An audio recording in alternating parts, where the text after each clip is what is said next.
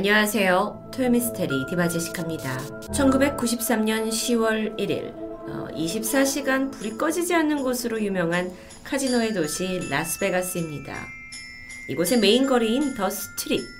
여긴 약 6.1km 정도 이어지는 직선 구간입니다. 도로 양 옆에 고급 카지노 호텔과 화려한 공연장, 레스토랑에 상점까지 줄지어 있죠. 이곳은 언제나 365일 관광객들로 북적이는 곳입니다. 그런데 그날 오전 9시 20분 차량 한 대가 그 스트립에 있는 서커스 서커스 호텔의 후문으로 들어섭니다. 다른 차량들과 생김새가 조금 달랐는데요. 전체가 장갑차처럼 아주 두꺼운 철판으로 둘러져 있었고 방탄 기능까지 아, 현금 수송 차량이겠죠. 하룻밤에도 워낙 거액의 현금이 오가는 카지노 특성상 라스베가스에서 현금 수송은 특급의 보안을 필요로 하는 아주 중요한 업무입니다. 루미스 소속의 차량은 그날 라스베가스 스트립에 위치한 다른 호텔들을 다 돌면서 카지노에 있는 ATM 기기에다가 현금을 채워 넣는 임무를 수행하고 있었는데요. 이때가 10월의 첫 번째 금요일이기도 했고 또 주말을 앞두고 있어서 분명 이번 주말에 더 많은 인파가 올 거다라고 생각합니다. 그래서 루미스사는 평소보다 더 많은 돈을 수송했어요. 각각의 호텔에요. 당시 트럭에 있던 돈이 자그마치 300만 달러, 하나로 약 35억 원에 해당하는 금액입니다. 자, 이 작업에 투입된 직원들은 당연히 모두 무장을 하고 있죠. 항상 늘 위험이 도사리고 있으니까요. 운전기사 1명, 그리고 현금을 옮기는 2명의 보안 직원까지 3명이 팀으로 움직입니다. 혹시 모를 상황에 대비해서 늘 신속하게 움직여야 해요. 그리고 긴장을 늦출 수 없죠. 이날 근무한 보안 직원 스튜어트는 서커스 서커스 호텔 입구에 차량이 정차됨과 동시에 바로 차에서 내려서 파트너 스캇과 함께 트럭에서 현금 컨테이너 박스 하나를 꺼냈습니다. 그리고 다시 트럭을 닫고 잠금 장치를 단단히 잠그고는 트럭의 옆구리를 두들겨서 야돈 꺼냈다 라는 걸 알렸죠. 이게 일반적인 루틴입니다. 이제 스튜어트와 스캇이 컨테이너를 들고 카지노로 들어가요. 그리고 ATM기에 돈을 채워 넣어야 될 차례입니다. 이 작업이 보통 20분 정도가 소요되는데 그날은 워낙 현금이 많았기 때문에 45분 정도 예상하고 있었죠. 차를 몰고 있던 그 수송 차량 운전자가 주변 상황을 봤습니다. 주말을 앞두고 뭐 각종 식자재 차량, 뭐 용품 차량, 막 물류 트럭들이 끊임없이 호텔 뒤로 왔다 갔다 해요. 근데 여기서 아무래도 45분 내내 이 거액이 든 차를 주차해 두는 것은 너무도 위험해 보였습니다. 그래서 그는 차에서 내리지 않은 채 스튜어트와 스카덱의 상황을 설명하고 안전한 곳으로 차를 옮겨두겠다라고 소리치고는 45분 뒤인 10시 15분에 호텔 입구에서 만나기로 약속합니다. 그리고 호텔을 빠져나가게 되는데요. 10시 15분. 작업을 마친 스튜어트와 스캇이 밖에 나와서 두리번거렸습니다. 웬일인지 차량이 보이지 않아요. 차가 막히나? 근데 이게 섣불리 회사의 이 상황을 보고하면 운전하는 동료를 좀 공경에 빠뜨릴 수도 있잖아요. 그래서 그들이 좀 더 기다려봤죠. 시간은 이미 20분, 30분을 훔쩍 지나고 있었습니다. 그날 차량 운전자는 헤더 탈치프, 그에 입사한 21살의 여성이었습니다. 그녀에 대해 좀 더 알아보면 두 살 때 부모님이 이혼을 했고 엄마를 따라 샌프란시스코에서 쭉 성장을 해오다가 21살 때 1993년 이 라스베가스로 홀로 이주해 왔어요. 그리고 이 보안업체인 루미스에 이력서를 냈던 겁니다. 사실 보안업계는 아주 건장한 체격의 남성들이 줄을 이루고 있는데요. 아, 무엇보다도 입사 조건이 매우 까다롭습니다. 체력도 좋아야죠. 당연히 범죄 기록 없어야죠. 신용평가에서도 기준을 넘겨야 합니다. 돈을 다루는 일이니까요. 헤더는 이 모든 요건에 완벽히 부합한 사람이었고, 심지어 사격 테스트에서도 뛰어난 성적을 보입니다. 그러니까 당당하게 루미스에 입사를 했죠. 게다가 헤더의 전적을 보면 좀 특이했는데요. 샌프란시스코 호스피스 병동에서 약 14개월간 간호사로 근무한 적이 있었는데요. 그때 함께 일했던 동료들은 헤더가 정말 환자들과 놀라운 공감 능력을 지니고 있었던 사람이다 라고 평을 할 만큼 아주 좋은 사람으로 평가받고 있는 사람이었습니다. 게다가 이제 사진을 보시면 아시겠지만 이탈리아계 미국인 어머니의 피해가 있어서인지 굉장히 외모가 아름다워요. 그러니까 남도 잘 이해해. 똑부러져. 외모까지 출중해. 루미스의 입사에서도 인기 직원이 됐죠. 단연코. 게다가 사소한 업무에도 아주 성실한 태도를 보여줬기 때문에 경영진의 눈에 빠르게 들어왔고 마침내 그해 9월에 가장 이 회사에서 중대하고도 위험한 업무인 카지노 ATM기 현금 수송 작업까지 투입될 수 있었던 겁니다. 당시 회사에서 가장 그녀와 가깝게 지냈던 사람들이 바로 스튜어트와 스카시였어요. 헤더는 이제 개인적으로 그들의 경조사, 결혼 기념일까지 챙겨줄 정도로 아주 돈독한 사이였다고 하는데요. 그러다 보니 그들 없이 혼자 현금 수송 차량을 몰고 가도 될 정도로 두터운 신임을 받고 있었던 겁니다. 그런 헤더가 돌아오지 않는 겁니다. 다시 그날로 돌아가서 시간이 너무 지나다 보니까 동료들이 일단 여러 가지 시나리오를 이제 생각하게 보게 돼요. 교통사고를 당한 건 아닐까? 아니면 혼자 있는 틈을 타서 강도가? 이게 엄청난 돈을 가지고 있었기 때문에 충분히 위험에 빠질 수 있었습니다. 그래서 스튜어트와 스캇이 바로 본사에 연락을 취하게 되죠. 경찰이 신고를 받고 이 차량과 헤더를 찾기 위해 대대적인 수색을 펼치게 됩니다. 지금도 그렇지만 현금 수송 차량은 늘 강도들의 넘버원 타겟이죠. 헤더도 분명 가능성 있습니다. 요즘 같으면 GPS 추적으로 소재 파악을 금방 할 수 있겠지만 1993년 당시는 그런 게 일반적이진 않았죠. 하지만 사라진 차량은 아니 딱 봐도 일반 차량과 너무도 다른 비주얼입니다. 뭐 거의 장갑차 수준이랄까? 강도를 당했건 납치를 당했든 어떻게든 이 차는 쉽게 발견될 수 있습니다. 경찰들은 라스베가스 도로를 통제했고 또 헬기를 띄웠어요. 쉽사리 찾을 수 있을 거라 생각했죠. 오산이었습니다. 헤더와 트럭은 감쪽같이 증발해버렸죠. 사태가 심각해지자 FBI가 투입됩니다. 당시 사건을 담당한 수사관은 조셉 뒤셰크라는 사람이었는데 일단 그는 음, 이 서커스 서커스 호텔 후문을 나가서 어떻게 이 차가 이동했는지 그 이동 경로를 추적해 봅니다. 그러면서 주변 건물의 CCTV를 감식하게 되죠. 예상대로 거기에 수송 차량의 모습이 딱 찍혀 있었습니다. 그리고 이 차량이 유유히 라스베가스를 빠져나갔다라는 것까지 확인하죠. 그리고 그 트럭을 운전하고 있던 사람은 헤더 혼자였습니다. CCTV 확인 이후 헤더는 바로 용의자로 지목되었고요. 먼저 동료들을 대상으로 탐문이 시작됩니다. 그런데 동료들은 말도 안 된다. 헤더는 전혀 범죄를 할 만한 사람이 아니다. 그걸 계획할 조짐도 없었다라고 말하죠. 아니, 사실 전과나 범죄 기록도 전혀 없어요. 21살입니다. 그 사회 초년생이 단독으로 30억 이상이 든 현금차를 훔쳐갔다? 정말 그랬을까요? 사건 당일로 돌아가서 10월 1일 그날 헤더는 평소처럼 쾌활하고 다정했습니다. 웃고 농담하면서 일을 시작했는데 에, 좀 특이한 상황이 있었다면 평소에는 보통 두꺼운 이런 부츠를 신고 출근을 하는데 그날따라 하이힐을 신고 왔어요. 그래서 동료들이 뭐 퇴근하고 뭐 데이트가 있나 보다 정도로 대수롭지 않게 여겼죠. 그게 이 사건과 무슨 연관이 있는 걸까요? 이후에 FBI는 헤더가 거주하는 아파트를 수색합니다. 음, 평소에 뭐 범죄를 계획했다 하는 흔적은 전혀 없었어요. 그런데 고개가 갸우뚱해지는 한 가지가 있었죠. 집안 곳곳에서 낯선 남자의 지문이 발견된 겁니다.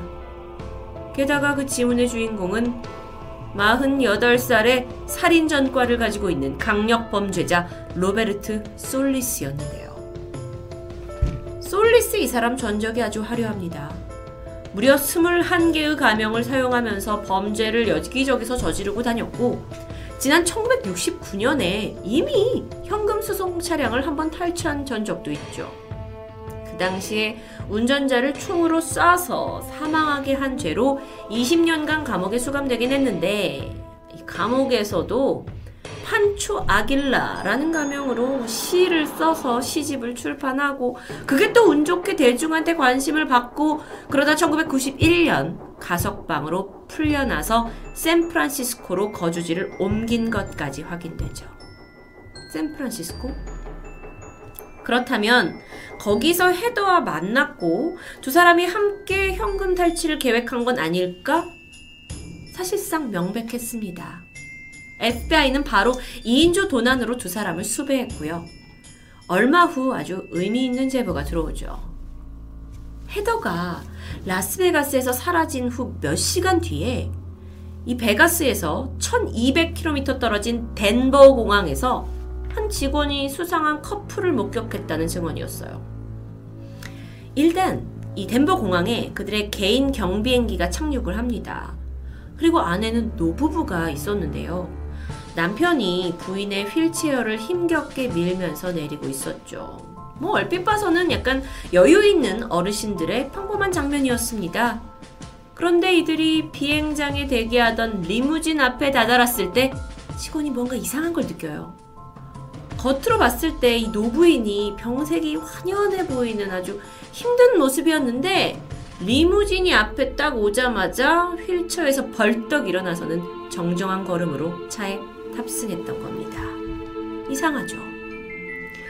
이 아주 쉽게 잊을 수 없는 인상적인 장면 덕분에 직원은 그의 두의, 그 둘의 얼굴을 꽤나 상세하게 기억하고 있었고요. FBI의 조사 결과 헤더와 솔리스라는 결론이 내려집니다. 그러니까 즉 행로를 보면 헤더가 차를 이 30억이 든 차를 가져갔어요. 그리고 현금을 비행기에 개인 경비행기에 싣고 솔리스와 함께 베가스를 떠나서 덴버 공항에 착륙을 했고 그 다음에 두 사람이 은신처로 사라진 게 되겠죠. 헤더가 탈취한 장갑차는 2주 후에 베가스에서 몇 분 떨어진 한 임대용 차고지에서 발견됩니다. 그러니까 이 모든 범죄는 두 사람의 치밀한 계획 범죄였던 겁니다. 이후에 FBI와 경찰은 끈질기게 두 사람을 추적했어요. 그러던 중 헤더가 살던 아파트에서 멕시코 부동산 업자와 접촉했던 흔적이 발견되죠. 아, 얘네가 도망가서 은신처를 멕시코에 잡았겠구나 생각을 하고 경찰이 이 증거를 따라 수사를 펼쳤는데 문제는 이 증거마저 두 사람이 이미 경찰이 어떻게 수색할지를 예상하고 일부러 남겨둔 미끼라는 게 밝혀집니다. 그러니까 엉뚱한 곳에서 인력과 시간만 낭비했던 꼴이에요. 그러던 와중에 헤드와 솔리스는 철저하게 은신을 하면서 흔적을 감췄겠죠. 무려 30억이나 들고 현금을 들고 사라진 두 사람. 그들을 쫓게 된 지 12년이라는 시간이 흘렀습니다.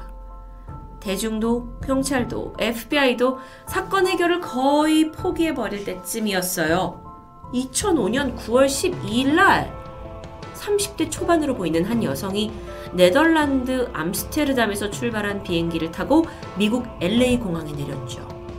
영국 여권을 가지고 있었는데요. 그녀의 이름은 도나 메리튼. 미국에 입국을 해서 그녀가 변호사 두 명을 대동하고 네바다로 향했고요. 경찰서로 가서 제가 12년 전 라스베가스에서 현금 수송 차량을 탈취한 헤더 탈치프입니다. 라고 고백합니다. 아니, 12년이나 지난 후에 왜 이제서야 자수를 결심했던 걸까요? 뭐, 그동안 안 잡혔거든요. 근데 사실 그녀가 혼자 온 게 아니에요. 10살 된 남자아이와 함께였습니다. 예상대로 솔리스와의 사이에서 낳은 자식이었죠. 헤더의 말을 들어보니까 이제 더 이상 아들을 데리고 숨어 지내는 삶에 지쳤고 나도 자식에게 당당한 엄마가 되고 싶어서 자수한다고 밝혔습니다. 그녀는 자신의 죄를 모두 인정하고 피해 회사인 이 루미스사에 변제를 하겠다고 말했죠. 자, 그렇다면 솔리스는 어디에 있는 걸까요? 헤더 말에 의하면 이미 아들이 태어난 직후인 10년 전에 그와 헤어졌다. 생사조차 알지 못한다라고 고백했습니다. 그런데 이제 헤더를 만나거나 보니까 정말 묻고 싶은 게 있어요. 아니 어쩌다가 21살의 여성이 48살의 전과범에게 사랑을 느끼고 또 게다가 함께 범죄까지 계획하게 되었을까요? 너무 궁금한데요. 헤더의 답도 놀라웠습니다. 자신이 솔리스에게 영적인 최면을 당했고 육체적, 정신적으로 지배를 당했다고 주장해요. 솔리스가 가석방 되고 샌프란시스코로 옮겼잖아요. 근데 이때 간호사로 일하고 있던 헤더가 우연히 술집에서 솔리스를 처음 만나게 됩니다. 그때 이 솔리스 아저씨가 자신을 27살 시인이라고 소개합니다. 그러면서 헤더한테 타로 점을 내가 봐주겠다 하면서 접근했죠. 근데 이때 내놓은 점괘가 또 기가 막혀요. 당신과 나는 운명적인 사이가 될 거다. 우린 라스베가스에서 엄청난 미래가 기다리고 있다라고 설명하는데요. 안타깝게도 당시 19살이던 순진한 헤더는 그에게 흠뻑 빠져버리고 말았습니다. 그리고 그날 밤을 같이 지새웠죠. 헤더에게 솔리스는 정말 저세상의 사람이었어요. 처음 그의 집을 방문한 날, 집 한쪽에 솔리스가 만들어둔 재단이 있었습니다. 염소 두개골, 양초, 그리고 우유와 피로 가득 채워진 잔까지. 솔리스는 그 앞에서 헤더에게 타로점을 막 해석해 주면서 매일매일 그녀를 현혹했죠. 결국 헤더는 나와 그 솔리스가 영적으로 연결된 사이라는 걸 굳게 믿었고, 아니, 세뇌되었고요. 그의 제안대로 함께 라스베가스로 이주를 결심합니다. 이후 솔리스는 모든 걸 사주했어요. 트럭 운전 자격증 따게 했고 사격 기술을 연마하게 했고 계획의 초석을 다지는 거죠. 그러다 어느 날 솔리스가 입사 지원서를 들이밉니다. 이름 적어. 그곳이 바로 루미스였던 겁니다. 이게 가능할까? 사실 둘의 관계는 정말 쉽게 설명하지 못할 만큼 특이했습니다. 그녀가 출근을 하기 시작한 이래 솔리스는 매일 밤 정체를 알 수 없는 비디오 테이프를 보게 하는데요. 이 화면이 막 소용돌이 모양으로 돌아가고 낯선 남자의 목소리가 들리고 10에서 1까지 숫자를 천천히 세라고 하는 아주 귀한 영상이었죠. 헤다는 이때 분명 솔리스가 자신에게 최면을 걸었고 자신은 완전히 세뇌된 것이라고 주장합니다. 그는 언제나 헤더가 자신을 숭배의 대상으로 여기도록 만들고 그렇게 컨트롤했고요. 실제로 헤더 또한 그 남자에게 복종해야 할 것 같은 그런 경외심 비슷한 걸 느꼈다고 고백합니다. 그러던 그가 사건 당일 아침 헤더에게 지도 한 장을 주면서 너 오늘 운송한 차를 이곳으로 가져와라 라고 지시했죠. 동료들 따돌리고 빠져나가서 거기서 도착을 해서 돈 옮기고 노인으로 분장하고 준비해둔 경비행기에 돈 싣고 탈출에 성공했던 겁니다. 헤더는 범죄를 저지른 사실을 충분히 인지하고 있었지만 자신의 신이었던 솔리스를 거스를 수 없었다고 말하는데요. 이후 도주 생활 중에 아이가 태어났고 솔리스와 이별하면서 더 이상 자신의 과거를 아들에게 숨길 수 없었다고 그래서 자백한다고 말합니다. 판결을 받은 헤더는 결국 63개월의 징역 그리고 남은 생애 동안 루미스사에게 30억 원을 배상하라는 선고를 받았습니다. 자, 그렇다면 솔리스는요? 사실 그가 이 사건의 주범이잖아요. 여전히 도주 중입니다. 뛰어난 언변과 최면까지 이용해서 한 여성의 인생을 송두리째 바꿔놓은 아, 마치 이건 사이비 교주 같은 느낌인데요. 로베르트 솔리스의 행복. 30억을 들고 튀었는데 지금까지 살아있다면 70대 노인이 되었을 겁니다. 그 거액을 가지고 승리감에 빠져 행복하게 살고 있을까요? 아니면 여전히 남의 것을 훔치는 그 습성을 어디선가 부리고 있진 않을까요? 지금까지 토요미스테리 디바제시카였습니다. 안녕하세요. 토요미스테리 디바제시카입니다. 호러 영화를 홍보할 때 촬영 중에 실제로 심령 현상이 일어났다는 홍보문이 덧붙여지면 보기도 전에 영화에 대한 공포감이 극대화되는 경향이 있죠. 그러다 보니까 이게 하나의 마케팅으로 자리 잡기도 했는데요. 관객의 입장에서는 실제로 그런 게 있었는지 아니면 단순한 노이즈 마케팅인지는 알 수 없지만 어쨌든 우리의 호기심을 증폭시키는 역할은 충분한 듯 합니다. 1976년 미국에서 개봉한 영화 오멘. 오멘이라는 건 징조라는 의미의 단어인데요. 우선 영화를 보시지 않은 분들을 위해 간략한 줄거리를 말씀드리면 성경에서 그 악마를 상징하는 숫자를 흔히들 6이라고 하죠. 특히나 서양인들은 이걸 아주 불길하게 여기고 있는데요. 영화 오맨에선 6월 6일 6시 주인공 로버트와 아내가 아들을 얻게 됩니다. 하지만 출산의 기쁨도 잠시 안타깝게 아이는 곧 사망했고요. 이에 남편이 부인이 너무도 낙담할 것을 걱정해서 데미안이라는 남자아이를 데려오게 되죠. 그런데 이 아이가 자칼이라는 사탄의 아이였어요. 그래서 이 사실을 알게 된 악마 퇴치자들과 사탄 숭배자들이 싸움을 벌이게 되는 오컬트 스토리입니다. 오멘은 괴기스러운 뭐 악마가 등장하지 않고요. 직접적으로 누군가를 살해하는 장면도 없지만 그 특유의 스산한 분위기 때문에 영화 내내 묘한 공포감을 주는데요. 그 독특함 때문에 큰 호평을 받기도 했죠. 그 유명세에 힘입어 1976년 개봉 이래 총 4편의 후속작과 한 편의 드라마 버전까지 제작되었습니다. 오맨 하면 지금도 호러 영화의 명작 중의 하나로 손꼽힐 정도예요. 그런데 이 영화가 유명해진 게 독특한 연출과 스토리 때문만은 아닙니다. 촬영에 참여한 배우와 그 관계자들에게 정말 이상하리만큼 수많은 미스테리한 일들이 벌어졌기 때문입니다. 먼저 오맨의 촬영 감독 리처드 도너. 그는 촬영차 영국의 한 호텔에서 머물던 중이었어요. 근데 당시 영국에 대항하고 있던 아일랜드 독립국 단체 IRA에 의해서 폭탄 테러를 당하게 되는 아찔한 상황에 직면합니다. 이 호텔이요. 다행히 생명의 지장은 없었습니다. 하지만 촬영 초반부터 폭탄 테러가 시작된 이래 크고 작은 사건들이, 불행한 사건들이 연속으로 불어닥치게 되죠. 이번엔 오멘의 작가 데이비드 셀처. 그는 영국 촬영장으로 이동하기 위해 탑승했던 비행기가 운항 도중 갑자기 번개를 세 번이나 맞아서 기체가 파손됩니다. 하마터면 공중에서 목숨을 잃을 뻔한 아찔한 사건이죠.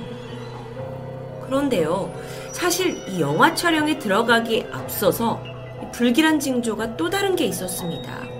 바로 오멘의 주인공, 그 로버트 역, 아버지 로버트 역으로 출연한 그레고리 펙이죠.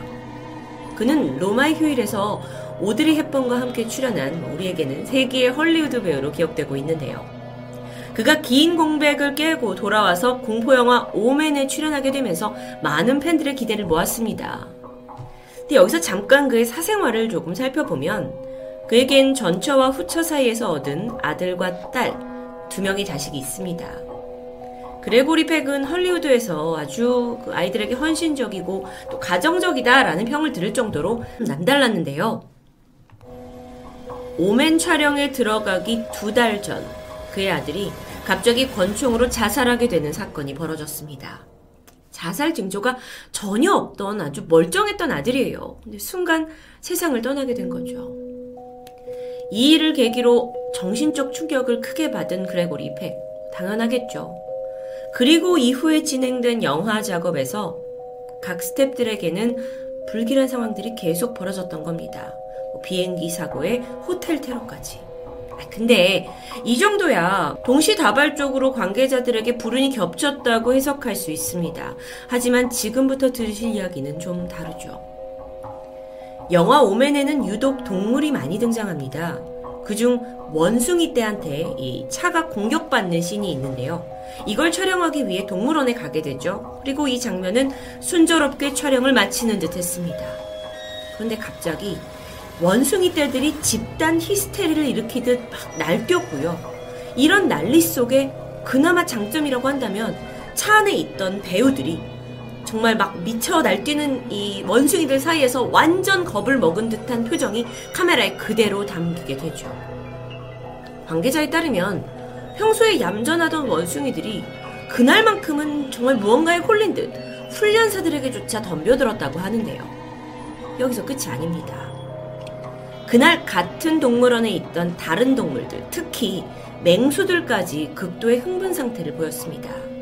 그 중에 호랑이 한 마리가 시드니 벤포드라는 22살 사육사를 공격했고요. 그는 결국 사망하게 되는 불의의 사고까지 벌어집니다. 이쯤 되니까 영화 관계자들도 뭔가 낌새가 이상하다는 걸 눈치채기 시작할 텐데요. 동물과 관련된 또 다른 일화가 있습니다. 바로 영화에서 아들 데미안의 존재를 의심하게 되는 아버지와 그 주변을 추적하던 사진 기사가 함께 무덤가에 가게 됐고 거기서 개의 공격을 받는 장면입니다. 이때 등장하는 게 흔히 맹견으로 분류되는 로트와일러예요. 액션이 있는 장면이라서 스턴트 배우가 대신 찍게 되는데요. 현장에 도착을 해서 준비를 하던 중 스태프가 개를 데려왔는데 크게 당황하게 되죠. 아니 이게 리허설 때 호흡을 맞췄던 개가 아닌 새로운 개인 겁니다. 스턴트맨이었던 테리 윌씨는 순간 당황했어요. 하지만 뭐 원활한 진행을 위해서 보호 장비를 입고 촬영에 들어가게 되죠. 큐 사인과 함께 카메라가 돌기 시작했고 이 스턴트맨이 리허설대로 개에게 쫓기는 연기를 시작하는 순간 맹견이 갑자기 사납게 돌변해서 그를 공격했고요. 결국 막 몸 위로 올라서서 막 둘이 옥신각신하다가 이 스턴트맨은 갈비뼈에 금이 가는 부상을 입고 입원을 해야 했습니다.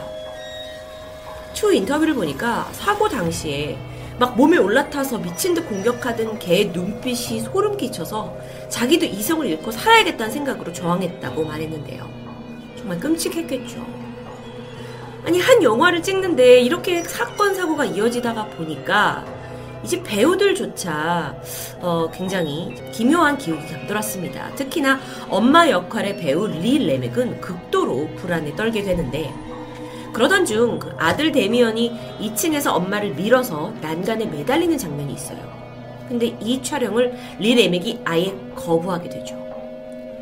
결정적인 추락 장면은 스턴트맨이 했다고 합니다. 하지만 촬영팀은 아예 위험 요소가 없게 앵글을 수정할 수밖에 없었다고 전해지는데요.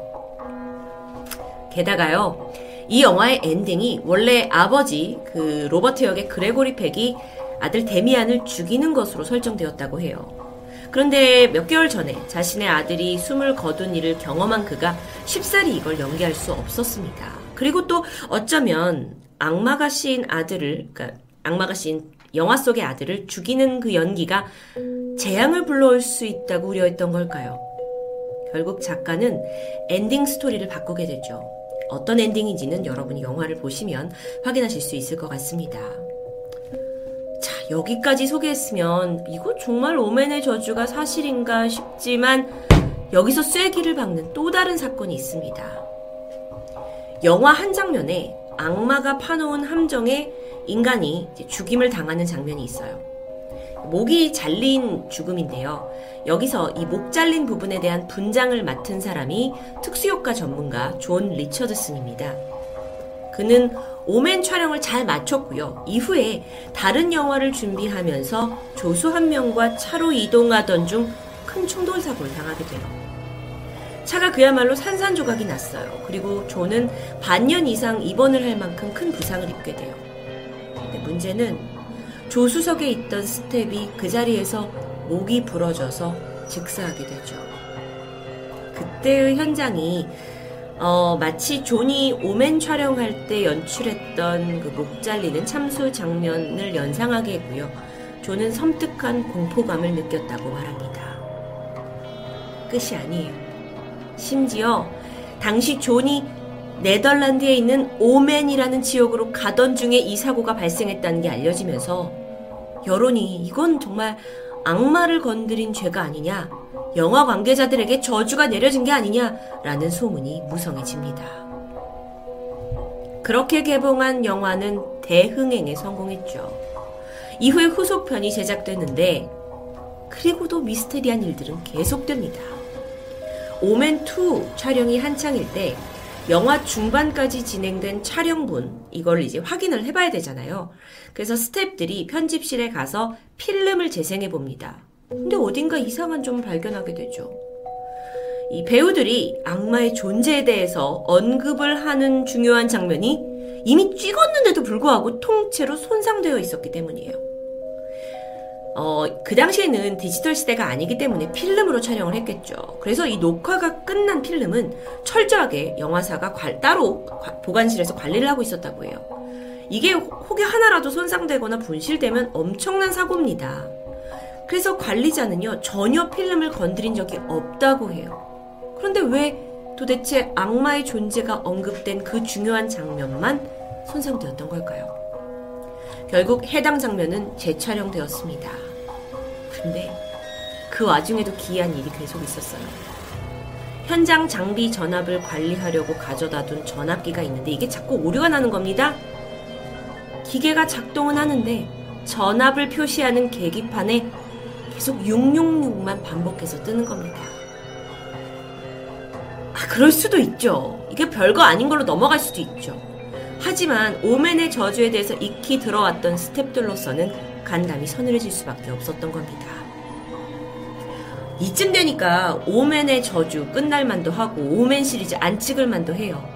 그런데 시간이 지나면서 또 리메이크 편이 만들어지죠. 2006년입니다. 오맨 리메이크에 출연한 줄리아 스타일스는 영화 촬영 초반부터 원인을 알 수 없는 강박증에 사로잡혔다고 말했어요. 심지어 촬영이 없는 날에도 막 답답한 기분과 함께 누군가 자신을 지켜보고 있는 듯한 공포심에 사로잡혔고요. 결국 정신과 치료를 감행했을 정도입니다. 그렇게 가까스로 어, 오맨 리메이크 영화 작업이 끝났고 이후에 그녀의 심리적인 강박증, 불안 증세가 놀랍도록 빠르게 회복되었다고 합니다. 이렇게 1976년 오멘 오리지널이 개봉한 이래 에, 계속 이제 후속작이 나왔죠. 근데 미스테리한 비하인드 스토리가 널리 알려지고 또 후속 시리즈가 나올 때마다 오멘의 저주에 대해서 다시 회자되고 그러면서 주목을 받아온 영화입니다. 물론 이런 일련의 사건들이 그저 기막히게 우연의 일치로 동시다발적으로 일어난 일일 수도 있죠. 혹은 흥행을 위한 마케팅에 우리가 속은 걸 수도 있습니다. 하지만 워낙 영화가 다루는 주제가 악마이다 보니까 우리 또한 비이성적인 추론도 배제할 수 없었던 것 같은데요. 어쩌면 무서운 영화다 보니까 그 스탭들도 더 공포심이 생겨서 어떤 심리적인 영향을 받은 건 아닐까라고 생각해 봤는데요. 그렇다면 촬영 당시에 동물들의 발작은 도대체 어떻게 설명할 수 있을까요? 세상에 모든 설명하기 힘든 일을 다루는 토요미스테리 디바제시카였습니다. 안녕하세요. 토요미스테리 디바제시카입니다. 영국 웨스트 요크셔 지역에 살고 있던 32살 트레팍 부인. 그녀는 5명의 아이들을 홀로 키우고 있는 싱글맘입니다. 지난 2016년 어느 오후였는데요. 그녀는 셋째인 7살 올리비아 학교 근처에서 아이를 픽업하려고 기다리고 있었죠. 하원 시간이 다 돼서 저 멀리서 아이의 모습이 보였는데요. 엄마를 발견한 딸이 반갑게 손을 흔들면서 달려오기 시작합니다. 실제 아이의 모습입니다.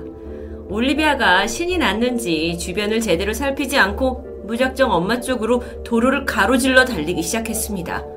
야! 그만! 하면서 엄마가 걱정이 돼서 다급히 소리를 쳤지만 아이는 이미 도로로 뛰쳐나온 후였죠. 미처 올리비아를 발견하지 못한 승용차 한 대가 아이를 덮쳤고요. 어, 올리비아가 차량 밑으로 깔려버립니다. 달리던 차가 갑자기 멈추는 바람에 20m 정도 더 가서야 완전히 멈출 수 있을 정도였어요. 한적했던 거리가 비명소리로 가득 찼습니다.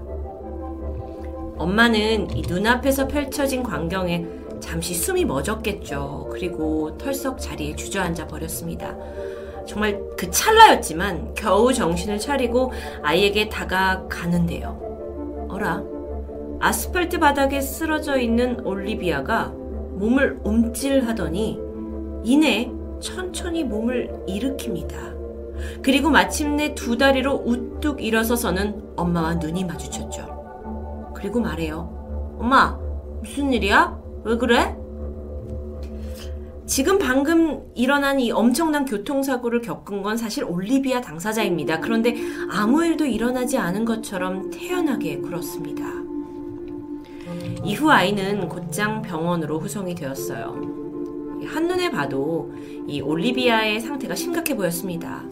가슴에는 타이어 자국이 선명하게 남아 있었고요. 발가락과 엉덩이에는 아스팔트 도로에 쏠려서 쓸려서 피부가 다 벗겨지고 피가 흐르고 있었죠. 하지만 정말 다행하게도 몸 어디에서도 골절상은 발견되지 않았습니다. 의사한테 이 7살 소녀가 달려오는 자동차에 치였다라고 설명을 했지만 오히려 담당 선생님이 좀 의아하게 여기는 상황이에요. 그래도 그럴 게 이 몸 몇 군데에 찰과상이 있긴 했지만 그거 외엔 아무런 이상이 없는 겁니다. 더욱 놀라운 건 심지어 올리비아는 고통을 호소하지조차 않아요. 아무런 아픔도 느끼지 못한다는 것. 이건 올리비아의 아주 특이한 증세입니다. 그래서 이게 병원 전체가 알려지고 발칵 뒤집혔죠. 혹시 이렇게 생각할 수도 있어요. 애가 사고 충격으로 인해서 신경이 마비된 건 아닐까. 그런데 이렇게 당황해하는 의료진들과 달리 올리비아의 엄마는 무언가 알고 있는 듯한 표정을 짓고 있습니다. 사실요, 올리비아가 이런 일을 겪은 건 이번이 처음이 아니에요. 이 사진은 올리비아와 엄마의 사진인데요. 이 트레팍 부인은 아이가 태어난 그날부터 좀 남다르다는 것을 알고 있었습니다. 아, 그도 그럴 게 뱃속에서 나올 때부터 전혀 울음을 터트리지 않았어요. 정말 특이한 일이죠. 근데 그렇다고 해서 아이의 성장과 발달에 문제가 있던 건 아닙니다. 아기가 집에 데려와서도 우는 일이 거의 없었어요. 키우는 내내요.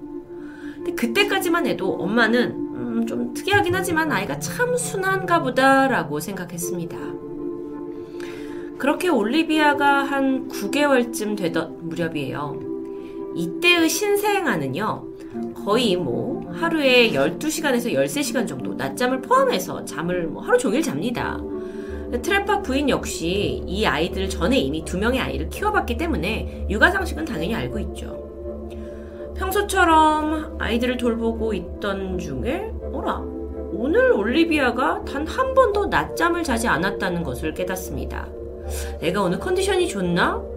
처음엔 대수롭지 않게 생각했지만 다음 날도 그 다음 날도 낮잠은커녕 9개월 된 아이가 밤에 자는 시간마저 서서히 줄어드는 걸 느끼게 되죠. 그렇게 한 살 한 살 성장을 할수록 아이는 가족들 중에서 가장 늦게 잠이 들었어요. 그리고 또 가장 먼저 깨어납니다.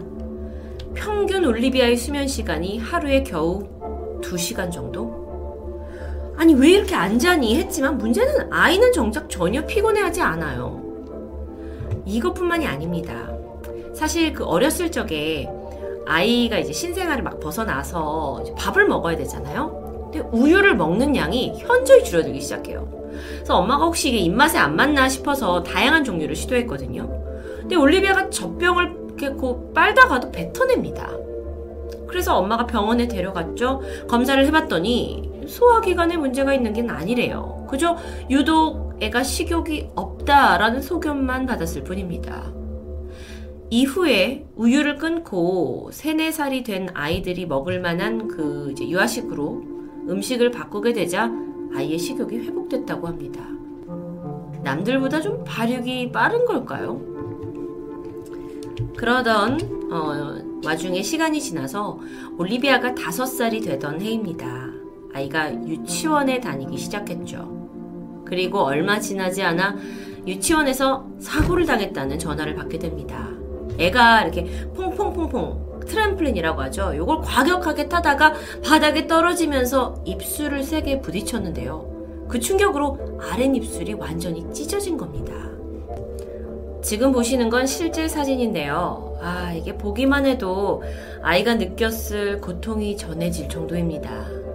문제는 아이가 이렇게 다치고 나서도 시간이 한참 지나서 이 피가 굳을 때까지 울기는커녕 자기가 부상을 당했다는 사실을 제대로 눈치채지 못한 듯 보였어요. 결국 선생님이 발견하고 병원으로 옮겨졌죠. 긴급하게 봉합 수술을 받았습니다. 의사가 바늘로 아이의 입술을 이제 완전히 봉합을 해서 꿰맬 때까지 올리비아는 단 한 번도 소리를 지르지 않았다고 해요. 너무도 침착한 모습에 다섯 살밖에 안 된 애잖아요. 그래서 의사가 되려 놀랐습니다. 하지만 더 충격적인 건 수술이 끝나고 나서야 올리비아가 마취를 받지 않았다라는 사실을 깨달았다는 겁니다. 맞아요. 올리비아는 그 어떤 고통도 느끼지 못하는 능력을 가지고 태어났습니다. 끔찍한 교통사고를 당해도 상처는 있지만 전혀 아픔을 느끼지 못하고요. 골절이 그러니까 부러진 데가 없는 이유도 차에 치이던 순간 근육이나 신경이 경직이 되지 않기 때문에 가능하다고 설명됩니다. 이뿐만이 아니에요. 올리비아는 또래 아이보다 식욕도 없었고요. 잠도 없어요. 그래서 3일 연속 잠을 자지 않아도 아주 멀쩡한 그런 신비한 능력을 가지고 있죠. 이게 마치 무슨 SF 영화에나 나올 법한 초능력 캐릭터처럼 느껴지겠지만 사실 그런 점 외에는 올리비아는 평범한 7살 소녀에 불과했습니다. 자, 그녀의 이런 특이한 능력, 당연히 의학계가 주목할 수밖에 없었죠. 원인을 찾기 위해 정밀 검사가 진행됩니다. 그런데요, 사실 지구에, 지구상에 고통을 느끼지 못하는 사람이 올리비아 한 명만은 아니라고 해요. 아주 드물긴 하지만 소위 무감각자라고 불리는 사람들이 지구상에는 약 100여 명 정도 존재한다고 알려져 있습니다. 아주 극소수예요. 근데 이들이 이제 어떠한 뭐 초능력을 가지고 있어서 아픔을 느끼지 못하는 것은 아니에요. 연구를 해봤더니 그 원인은 유전적인 결합이었습니다. 다시 말해서 이들은 사실 아주 희귀한 유전병으로 분류가 되고 있는 거죠. 여러분 아시겠지만 인간은 누구나 23쌍의 염색체를 가지고 있습니다. 그 중에 한 쌍의 염색체는 일명 XX, XY로 알려진 그 사람의 성별을 결정하는 염색체죠. 그리고 나머지 22쌍의 염색체는 몸의 세포와 기능을 담당하는 중요한 요소들로 구성이 되어 있습니다. 이 중에서 단 하나라도 부족하거나 기능을 상실하게 되면 곧장 심각한 질병으로 이어지는데요. 이 올리비아와 같은 무감각자들은 이 중에서 6번 염색체에 이상이 있는 것으로 알려져 있죠. 6번 염색체는 주로 우리 몸을 보호하는 면역 기능과 관련된 유전자가 포함되어 있습니다. 그런데 이 중 특정 유전자의 결함이 이제 나타나면 뇌까지 전달되는 그 신경세포가 생성되지 않기 때문에 아무런 통증도 못하게 된다는 겁니다. 그러니까 유전자 결함으로 신경세포가 없는 거예요. 하지만 이건 아직까지 이론으로만 알려져 있습니다. 일부에서는 6번 염색체 증후군과 고통을 느끼지 못하는 게 직접적인 관련이 없다라는 주장이 제기되기도 하죠. 어쨌든 이들은 음, 고통을 못 느끼거나 그러니까 이들이라고 하는 건 무감각자 사람들이요. 고통을 못 느끼거나 혹은 과다하게 식욕이 없거나 그래도 괜찮고 혹은 수면을 하지 않아도 괜찮고 하는 사람들로 보통 분류가 됩니다. 근데 이 중에 올리비아는 좀 더 특이한 케이스예요. 이 중에 대부분 한 가지 증상만을 가지고 있는데 올리비아는 세 가지 증상을 모두 가지고 있는 아주 특이한 케이스이기 때문입니다. 생물학자 비버리 시로 박사는 올리비아가 전 세계 역사상 최초의 사례라고 말했죠. 그러다 보니 의학계는 여전히 이 아이의 증상들이 왜 일어나는지 발병 원인을 정확히 찾아내기 위해서 연구 중이지만 현재까지는 치료법이 발견되진 않았습니다. 치료법이요? 어떤 분들은 아마 이렇게 생각하실 수 있을 것 같아요. 아니, 올리비아를 치료하는 것보다는 차라리 어떻게 그런 증상을 갖게 됐는지 염색체 연구를 해봐서 일반인도 고통을 못 느끼게 하거나 또 일반인도 식욕을 못 느끼게 하거나 잠을 안 자도 괜찮은 그런 방법을 우리가 찾아낼 수 있지 않을까요? 정말 그게 가능하다면 영화에서나 보던 그 슈퍼 히어로가 탄생할 수 있을 것 같은 흥분감이 들게 합니다. 물론 단순하게 생각했을 때 이런 올리비아의 능력이 대단하다고 느껴질 수 있지만 아이의 삶은 딱히 그렇지 않았죠.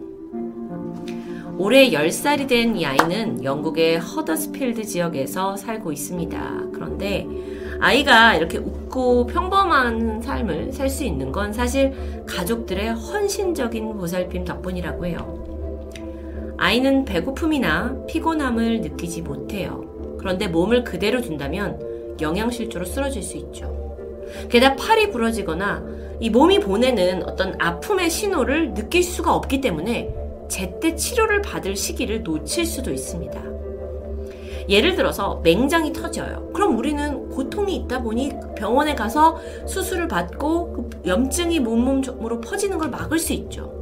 그런데 올리비아의 경우 맹장이 터진다 하면 그 고통이 없으니까 그냥 그렇게 살다가 어느 순간 온몸에 염증이 퍼져서 죽음을 면치 못할 수도 있다라는 겁니다.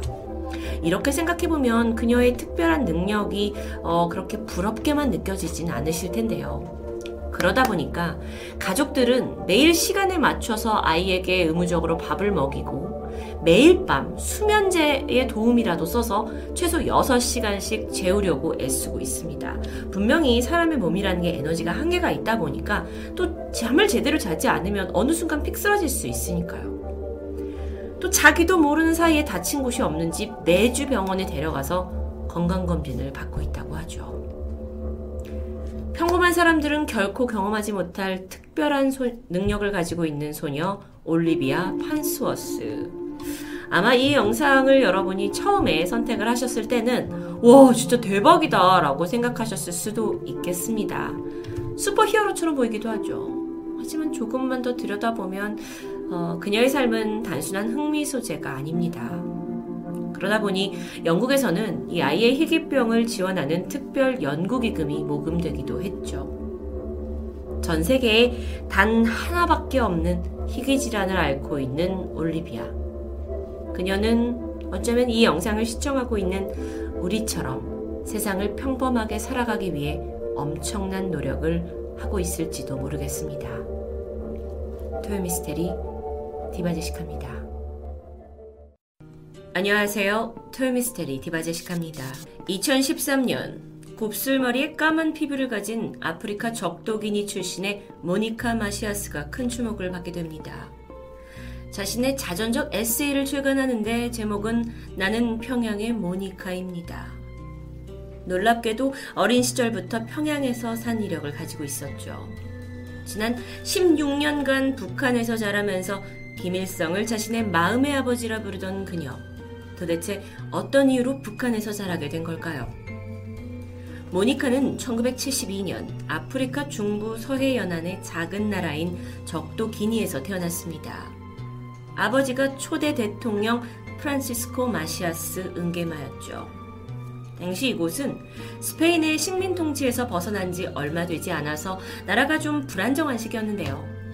그 시기에 대통령이 된 프란시스코는 헌법을 완전히 무효화하고 자신과 자신의 정당에 절대적인 권력을 주는 새로운 헌법을 제정합니다. 독재에 가까운 행보였죠. 그러면서 모든 종류의 사교육을 금지시킨 건 물론이고 또 경제개발 계획도 세우지 않았고 공공의 이익보다는 권력자들의 이익을 챙기는 그런 대통령으로 평가받았습니다. 1968년 선출된 이후 그는 10년간 독재 정치를 펼쳤는데 이 기간에 많은 국민들이 사망하거나 나라를 떠났습니다. 그러니까 이미 대통령에 대한 불만이 여기저기 쌓여 있었죠. 그러던 1979년 사촌이자 국방장관이었던 테오도르 오비앙 은게마가 쿠데타를 일으켰고요. 실각을 할 수 있는 그런 위기 상황입니다. 그런데 이때 프란시스코가 가족을 지켜야 하잖아요. 그래서 자신이 평소 형님이라고 부르면서 친밀한 관계를 유지했던 북한의 김일성에게 아이들을 보내게 됩니다. 당시 편지에는 우리 아이들을 부탁한다는 말과 함께 성인이 되어서는 조국을 위해 일할 수 있도록 대학 졸업 때까지 보살펴 달라는 내용이 담겨 있었는데요. 김일성이 이를 흔쾌히 수락했고 모니카를 포함한 3남매가 쿠데타를 피해 북한 평양으로 오게 됩니다. 평양에 도착했을 당시 그녀는 겨우 7살이었어요. 북한은 처음 보는 인종, 그러니까 아시아 민족들이 가득한 낯선 곳이었죠.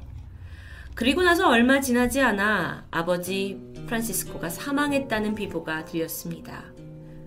잠시 머무를 줄 알았던 평양, 북한입니다. 하지만 삼남매는 한순간에 망명자 신세가 되었고, 이때의 충격인지 모니카는 고국에 대한 기억과 모국어까지 잊게 되죠. 북한에서 삼남매는 김일성의 특별한 배려로 외국인 전용 아파트에서 지내면서 꽤 편안한 생활을 했어요. 또 북한 고위급 관부들의 자녀들만 갈 수 있다는 엘리트 학교 만경 대혁명학원에 학업을 이어갑니다. 이 아이들이 여기에 입학했다라는 것 자체만으로도 평양에서는 꽤 큰 이슈가 되었는데요. 여기가 남학생들만 들어가는 곳이기 때문입니다. 만경 대혁명 학원은 북한의 제1 엘리트 학교라고 해요. 근데 군사 쪽에 관련된 수업을 주로 하는 곳입니다. 그러니까 여학생들은 사회 행정을 배우던 남포혁명학원으로 간대요. 하지만 김일성이 모니카와 언니 마리벨을 위해서 만경 대혁명 학원에 특별 학급을 신설하게 된 거죠. 그곳에서 삼남매는 일반적인 교육과 함께 북한의 주체 사상과 군사 교육을 수료합니다. 그런데 모니카한테 이곳의 생활이 안락하기만 한 건 아니었어요. 워낙 또래보다 키도 컸고 뭐 어디서나 눈에 띌 수밖에 없는 검은색 피부. 그 주목을 늘 받다 보니 따돌림도 쉽게 당했다고 합니다. 친구들과 자신이 다른 게 너무 싫어서 나도 여기 있는 애들처럼 됐고 싶어서 뭐 피부색을 닦았다라는 이야기도 있었죠. 한국어 공부를 게을리 하지 않았고요. 남들보다 더 많이 노력했다고 그녀가 얘기를 해요. 자신의 고국 적도기니에 대한 기억은 잃었지만 북한에서는 또 이방인이었기 때문에 힘들게 적응해 갑니다. 그런데 그녀는 자신의 가족들에게 일어난 불행이 모두 쿠데타를 일으켰던 삼촌 때문이라는 생각이 강했어요. 그래서 그에 대한 증오심이 있어서 학교에서 받았던 군사훈련을 아주 열심히 참여했다고 해요. 뭐 그걸 통해서 오히려 증오가 좀 분출되기도 했고요. 관역을 삼촌이다 생각하면서 쐈고 그런 식으로 점차 자신이 처한 상황을 잠시나마 잊게 되는데요.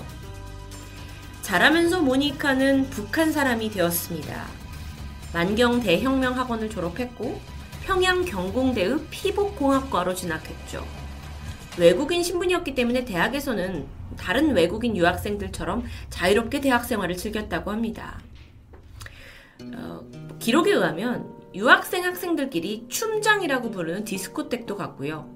김치바라고 부르는 바에 가서 술을 마시기도 했고 노래방에 가서 조용필의 친구여를 부른 적도 있다고 해요. 하지만 모니카는 다른 유학생들과는 분명 달랐습니다. 유년 시절부터 평양에서 교육을 받고 자랐기 때문에 그 사고방식에서 벗어나지 못했죠. 한 예로 시리아에서 유학을 온 친구 아자르가 있었습니다. 아자르가 김일성 주석의 사진이 있는 그 노동신문을 깔고 앉았어요. 여기에 경악합니다. 너 지금 뭐 한 짓이야? 왜냐면 그녀에게 김일성은 물론 주체 사상이 이제 세뇌가 되었겠지만 그 외에도 오갈 데 없는 자신과 형제들을 받아준 마음의 아버지, 생명의 은인이나 다름이 없었거든요. 그렇기 때문에 어, 어떤 충성심이 강했겠죠. 하지만 이에 대해 친구는 오히려 이상하게 생각합니다. 너는 평양에서만 자라서 바깥 세상을 모르는구나 라고 말해주기도 했고요. 이때 모니카가 그동안 아무런 의심도 없이 받아들였던 나의 평양에서의 인생이 어쩌면 조금 다른 방향으로 갈 수도 있겠다라는 생각을 하게 됩니다. 사실 여기서 지정된 사람만 만나고 또 제한된 곳만 가다 보니까 어쩔 수 없었죠. 조국으로 돌아갈 수가 없습니다. 왜냐하면 망명자였기 때문에요. 북한이 오히려 고향이었어요. 그러던 1989년 임수경이 방북을 했을 때 그녀의 모습에 자유에 대한 눈을 떴다고 해요. 청바지에 면티를 입고 막 수많은 사람들 앞에서 노래를 하는 평양에서는 쉽게 볼 수 없는 당당한 모습이었거든요. 그러던 중, 어, 이 리노라는 사촌이 적도기니의 베이징 대사로 방문을 했다라는 사실을 듣고 방학을 맞아서 베이징으로 생애 첫 여행을 떠나게 돼요. 그리고 시간을 보내던 차 새로운 세상을 경험하게 되죠. 한국인뿐만 아니라 수많은 국적의 사람들을 만났고 이야기를 나누면서 선입견을 내려놓게 됩니다. 그리고 이 자기가 살던 북한이 사실 외국에서는 다른 인식을 가지고 있고 내가 아버지라 여기는 김일성이 최악의 독재자로 여긴다라는 사실에 큰 충격을 받게 돼요. 그렇게 베이징에서 다시 평양으로 돌아온 그녀는 이제 자신의 정체성과 미래에 대해 고민이 깊어졌습니다. 그리고 결심하게 되죠. 애초에 이 삼남매가 평양에 머무를 수 있었던 건 대학 졸업 때까지다라는 유효기간이 있었습니다. 그래서 평양을 떠나도 되냐라고 물어보게 돼요. 그리고 김일성 비서실을 통해서 원하는 대로 해도 된다라는 답을 듣게 되죠. 그들이 뭐 진짜 북한 사람은 아니었으니까요. 그렇게 23살이었던 모니카는 평양을 떠나서 첫 여행지로 스페인을 선택합니다. 어머니의 고향이었거든요. 그러니까 이게 단순히 여행이라기보다 정착을 할 곳이죠. 근데 사실 이 스페인에는 이제 통치를 이제 있었기 때문에 적독인이 사람들이 많았어요. 근데 모니카는 뭐예요? 실각한 대통령의 딸이에요. 그러니까는 그녀를 미워하는 사람들이 많이 있을 수 있겠죠. 스페인에 가서 뭐 가정부 일까지 하면서 돈을 벌고 정착을 하려고 했습니다. 하지만 적독인이 몇몇 사람들이 그녀를 알아봤고 위협했고 결국 그녀는 스페인의 다른 도시 마드리드로 가게 됩니다. 거기서 전공을 살려서 홈 데코 브랜드에 취직도 했고요. 취직을 하다 보니까 스페인어도 열심히 하고 어, 게다 한국어도 하고 그러니까 이제 사람들이 시선을 끌게 됩니다. 모니카는 평소 성격이 활발했던 것 같습니다. 춤추기를 즐기던 그녀였기 때문에 다마스코라는 카페에서 댄서로 활동하기도 했죠. 그렇게 인생을 즐기면서 살아가는 듯 했습니다. 사랑하는 남자도 만났고, 그렇게 잘 적응하던 중 우연한 기회에 다시 평양에 돌아가게 되는데, 이때 미국에 대한 호기심에 빠집니다. 그녀가 평양에서 배웠던 건 미국은 증오의 나라, 원수의 나라죠. 그런데 미국의 실체를 직접 보고 싶었습니다. 그렇게 뉴욕에 도착한 모니카는 정말 자본주의, 나쁜 것, 폐해 온상이라고 여겼던 미국이 정말 자유를 마음껏 누릴 수 있는 곳이라는 거에 충격을 받습니다. 오전에는 유치원에서 일하고 오후에는 어학원에서 영어 공부를 시작했죠. 그러던 중 자신이 그토록 증오하던 삼촌 테오도르 은게마를 만나게 됐습니다. 이 그가 이제 새로운 적도기니 대통령이잖아요. 유엔 총회에 참석하기 위해서 왔는데 마침 이제 사정이 생겨서 그와 만나게 됐고요. 그때 오해를 풀면서 마음 안에 있는 증오마저 모두 털어버렸다고 해요. 그렇게 그녀의 길고 길었던 증오의 마음이 어느 순간 막을 내리게 된 겁니다. 자, 그리고 나서 그녀는 어쩌면 좀 뭔가 감정적으로 헐헐 털어버릴 수 있는 상황에서 자신에게 가장 멀게 느껴졌던 서울로 향하게 됩니다. 음, 어쩌면 마음의 고향이라고 여기는 그 한반도에 서울이 있었기 때문에 망설이진 않았죠. 2007년 인천공항에 도착을 했고 공항에 있던 백두산 사진을 보면서 음, 알수 없는 감정에 휩싸였다고 해요. 이후에 평양에서 알고 있던 다른 유학생 중국인 친구를 통해 일자리와 숙식을 해결했고 다행히 뭐 한국말을 유창했고 또 음식도 맞았기 때문에 빠르게 서울 생활에 적응해 갑니다. 모니카의 서울 생활이요. 만족스러웠어요. 사람도 금방 사귈 수 있었고 외국인이 한국말을 잘하니까 되게 많이 정을 주고 마음을 주고 예뻐해 주셨다고 해요. 다만 모니카가 안타까웠던 건 이쪽 사람들이 이제 북한에 대한 인식이 너무도 부정적이다라는 느낌을 받았다고 합니다. 북한 하면 뭐 아우지 탄광, 뭐 괴담, 소문 같은 것들을 농담 삼아서 이야기하는데 물론 자신이 김일성의 보살핌 아래서 편안하게 지냈던 것이긴 해도 모니카한테 있어서 북한 평양은 어, 그렇게 나쁘게 이야기하는 그럴 만한 곳이 아니었기 때문에 좀 모르겠어요 안타까운 느낌을 느꼈던 것 같은데요. 모니카가 느끼기에는 사실 한국인의 정서도 평양 사람들과 다름없다라고 느꼈다고 합니다. 그녀가 2013년 책을 내기까지 약 10년이 걸렸습니다. 음, 다른 나라가 아닌 한국에서 책을 낸 이유는 자신의 마음을 이해해주고 공감해줄 수 있는 사람이 한국인이라고 여겼기 때문인데요. 그렇다면 궁금합니다. 그녀가 보는 김일성은 어떤 사람이었을까요? 정치적인 것을 떠나 아버지와의 약속을 지켜준 사람이라고 이야기합니다.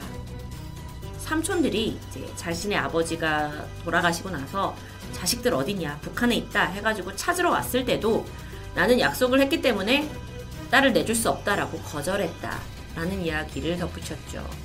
만약 그때 붙잡혀서 적도기니로 돌아갔더라면 그녀의 인생은 지금과는 많이 달랐을 겁니다. 이토록 성장하면서 어떤 자신만의 인생을 살 수 있게 된건 어, 모니카는 평양에서의 경험 덕이라고 설명을 하는데요. 여러 나라를 거치고 결국 서울 생활을 몇 년 하고 나서 그녀는 중국, 홍콩, 네덜란드 전 세계를 돌아다니면서 여행을 멈추지 않았죠. 왜 이렇게 전 세계를 여행하냐? 라는 기자의 질문에 나는 전 세계의 다양함을 경험하고 싶다고 말했습니다. 그러면서 사람들은 저마다 내가 속한 세상밖에 모르면서 다른 나라에 대해서는 쉽게 평가하는 경향이 있다라는 일침을 날렸는데요. 또한 무엇보다 어떤 것을 알아가는 단계에서는 편견이나 선입견 없이 다가갈 수 있는 자세가 중요하다고 강조합니다.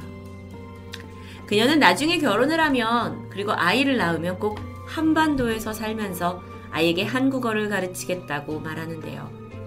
자신의 삶이 한반도 그 자체라고 말하는 모니카. 언젠가 한반도가 통일이 된다면 어린 시절 자신의 북한 친구들을 꼭 만나서 남쪽의 친구들을 소개해주고 싶다고 말합니다. 오늘 영상의 제목은 평양의 딸 또는 김일성의 딸 모니카로 잡았는데요. 사실은 여러분이 어떤 일화가 있는지 다 알게 되셨죠. 정말 특이했던 모니카의 이야기, 그리고 그녀의 작은 바램. 꼭 이뤄질 수 있는 날이 오게 되기를 바래봅니다. 토요미스테리 디바제시카입니다. 안녕하세요. 토요미스테리 디바제시카입니다. 2008년 당시 중국에서는 200년 만에 최악이라고 할 정도의 가뭄이 찾아왔습니다. 중국의 수많은 곡창지대뿐만 아니라 호수가 말라서 밑바닥을 처참하게 드러낼 정도였죠. 그런데 이런 위기 속에서 미스테리한 이슈로 떠오른 아주 유명한 호수가 있습니다. 그곳은 바로 중국 중남부 장시성 주장시에 위치한 중국의 10대 호수로 불리고 있는 포양호 또는 파양호입니다. 여기가 평균 수심이 10에서 15m대로 비교적 낮은 곳인데요. 면적이 축구장 470배에 달할 만큼 규모는 상당하죠. 그런데 가뭄으로 인해서 호수에 물이 줄어갔고 곧이어 바닥을 드러냈는데 왜 사람들이 놀랬느냐? 아무것도 없었기 때문입니다. 도대체 왜 이게 미스테리했던 걸까요? 이야기의 시작은 2차 대전 때로 거슬러 올라갑니다. 종전 직전이었던 1945년 4월 16일, 굉장히 화창한 날이었는데 일본군의 화물선인 고베나루호가 200여 명의 사병과 또 중국으로부터 약탈한 대량의 골동품, 뭐 서화, 금은보화를 이 포양호에 싣고 운항 중이었죠. 호수는 양쯔강과 연결이 되어 있습니다. 그래서 내륙에서 동쪽 해상으로 나가는 유일한 수상 통로였어요. 그렇기 때문에 고베나루호 외에도 수많은 배가 동쪽으로 가기 위해서는 이 호수를 건너야만 했는데요. 그렇게 순조롭게 항해를 하던 고베나르호는 호수의 머릿부분이라고 할 수 있는 노야무 수역을 지나던 중 갑작스럽게 수면에서 사라져 버렸습니다. 일본 정부가 처음 이 사건을 전해 듣고는 이 주변에 워낙 일본과 중국 간의 치열한 절투가 자주 일어났던 곳이기 때문에 중국군이 게릴라 공격을 해서 침몰당한 거라고 추정했습니다. 그런데 사실 상황을 좀 더 살펴보면요. 고베마루호가 사라졌을 때 당시 이 포양호 인근은 사실상 일본군이 완전히 장악하고 있어서 중국 쪽의 접근은 어려운 상태였다고 하는데요. 게다가 공격을 받았다라는 소식이 전혀 없었죠. 어쨌든 주장시에 주둔해 있던 일본 해군 부대가 일단 20명 정도의 조사단 잠수팀을 파견했고요. 배를 가져와라 인양하라고 명령합니다. 얼마 후 야마시타 대령과 나머지 대원들이 도착을 했고 책임감을 가지고 호수에 입수하게 되는데요. 한참의 시간이 흘렀습니다. 산소를 다시 제공받기 위해 그들은 일정 시간이 되면 물 위로 올라와야 해요. 하지만 이상하게도 호수 표면은 잠잠하기만 합니다. 분명 무슨 일이 생긴 게 분명하다면서 좀 당황, 조급해진 상황 속에서 마침 야마시타 대령이 떠올랐습니다. 그런데 이 사람이 반쯤 넋이 나가 있는 상태예요. 안색도 창백하고요. 그래서 밖에서는 무슨 일이 있었냐고 물었죠. 야마시타 대령이 아주 떨리는 목소리로 몇 마디 읊조렸습니다. 검은 안개, 검은 안개. 당시에는 이 말 외에 제대로 된 설명을 하지 못했는데요. 이후 안타깝게도 대령 외에 나머지 잠수부들은 물 밖으로 살아 돌아올 수 없었습니다. 대체 호수 밑에서 어떤 일이 있었던 걸까요? 유일한 생존자인 야마시타 대령이 이후에 입을 다물게 돼요. 그래서 일본군은 사고 원인을 파악하려고 결국 이 포양호를 잘 알고 있는 지역 주민들을 찾아가게 되죠. 그런데 그들의 반응이 대부분 손을 저으면서 이야기를 하고 싶지 않아 했고요. 한간에는 악마의 호수다라는 이야기도 들려왔습니다. 그러던 중 한 주민으로부터 오래전부터 존재했던 전설 같은 걸 듣게 되는데 약 2000년 전에 하늘에서 이상한 불빛이 내려와서 거대한 폭발을 일으켰고 그 이후 호수를 지나는 배들이 검은 안개에 휩싸이면서 감쪽같이 사라지는 일들이 계속 있었다는 것이죠. 그래서 마을 사람들이 호수에 접근하는 것조차 꺼렸다고 합니다. 근데 일본군으로선 이게 쉽게 믿을 수 있는 이야기가 절대 아니거든요. 하지만 시간은 그렇게 흐른 채 일본은 왜 고베마루호가 침몰했는지 밝혀내지 못한 채 인양을 포기하고 돌아갑니다. 이 일은 한때 중국 민국일보와 미국의 샌프란시스코 트리뷴에서 사건을 보도한 기록이 남아 있습니다.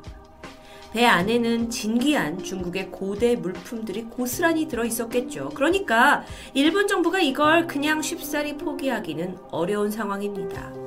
결국 1년이 지난 1946년 여름에 미국의 저명한 잠수 인양 전문가 에드워드 볼튼 박사가 일본 정부의 요청을 받아서 고베마루호 인양을 위해 호수를 찾게 됩니다.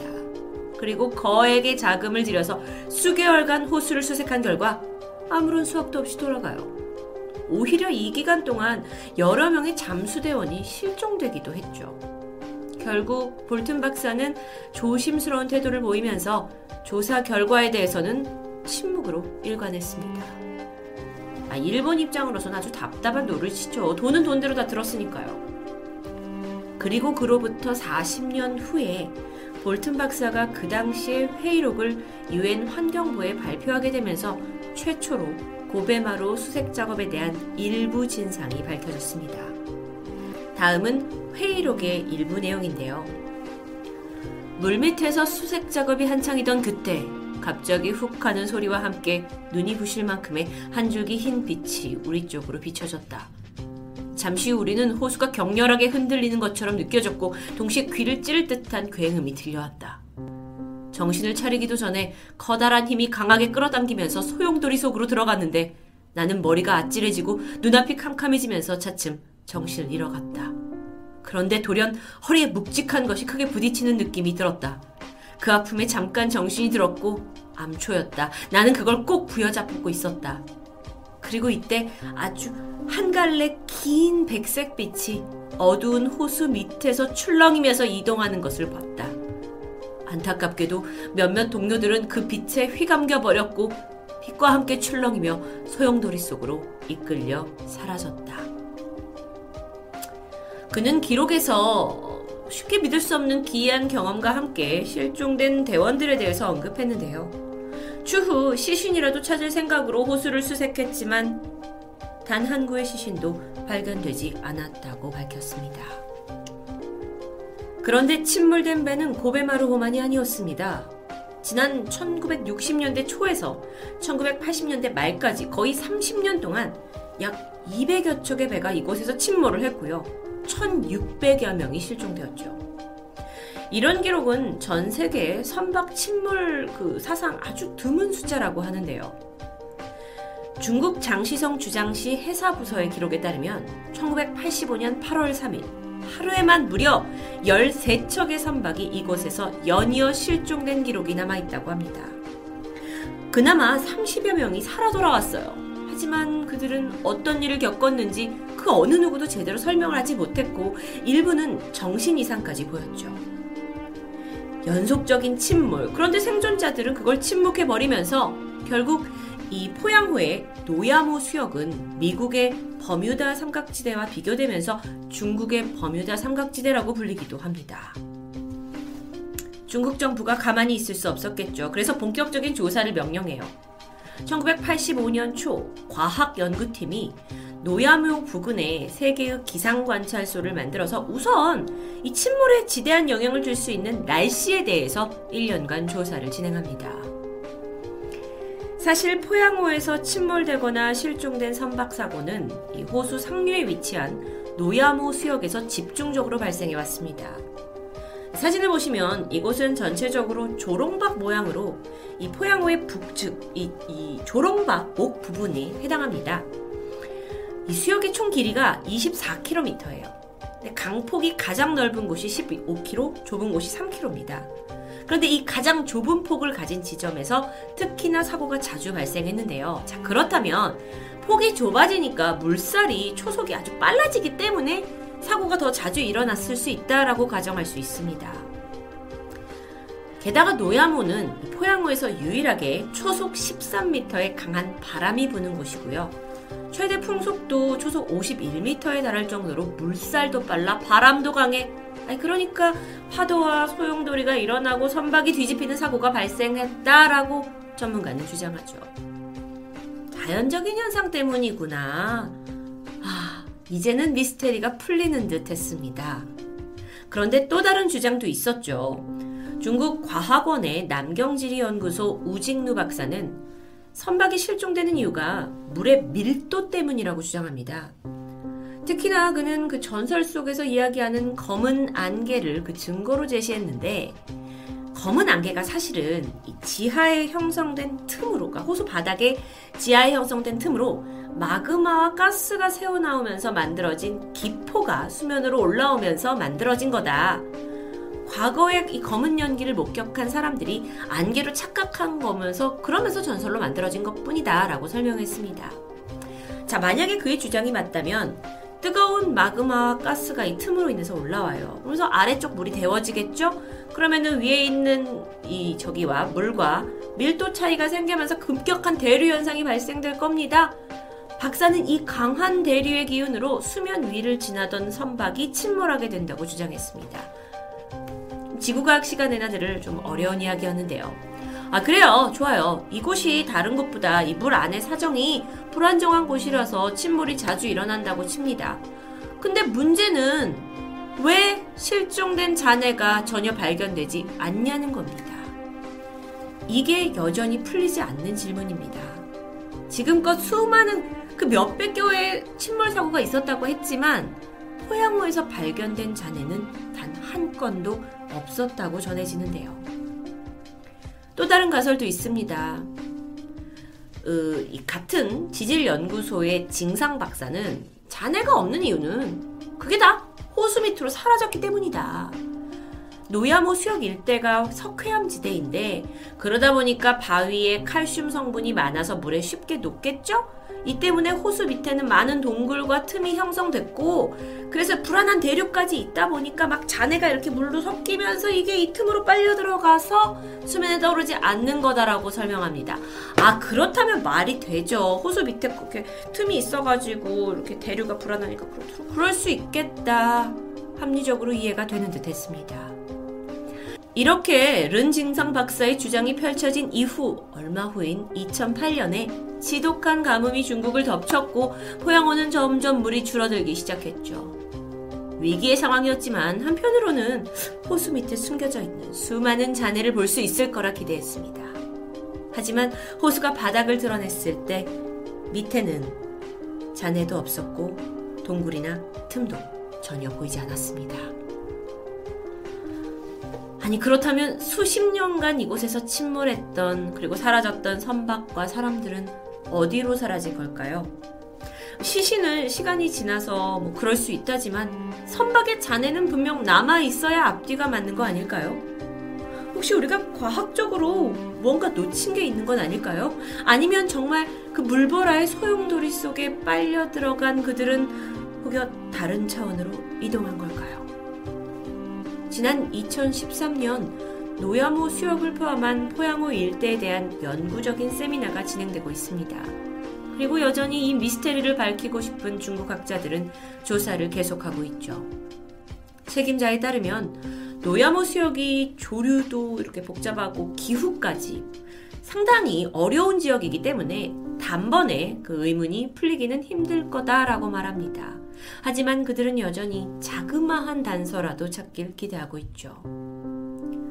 중국의 버뮤다 삼각지대로 불리는 포양호 노야모 수역. 우리는 언제쯤 그 진실을 알 수 있을까요?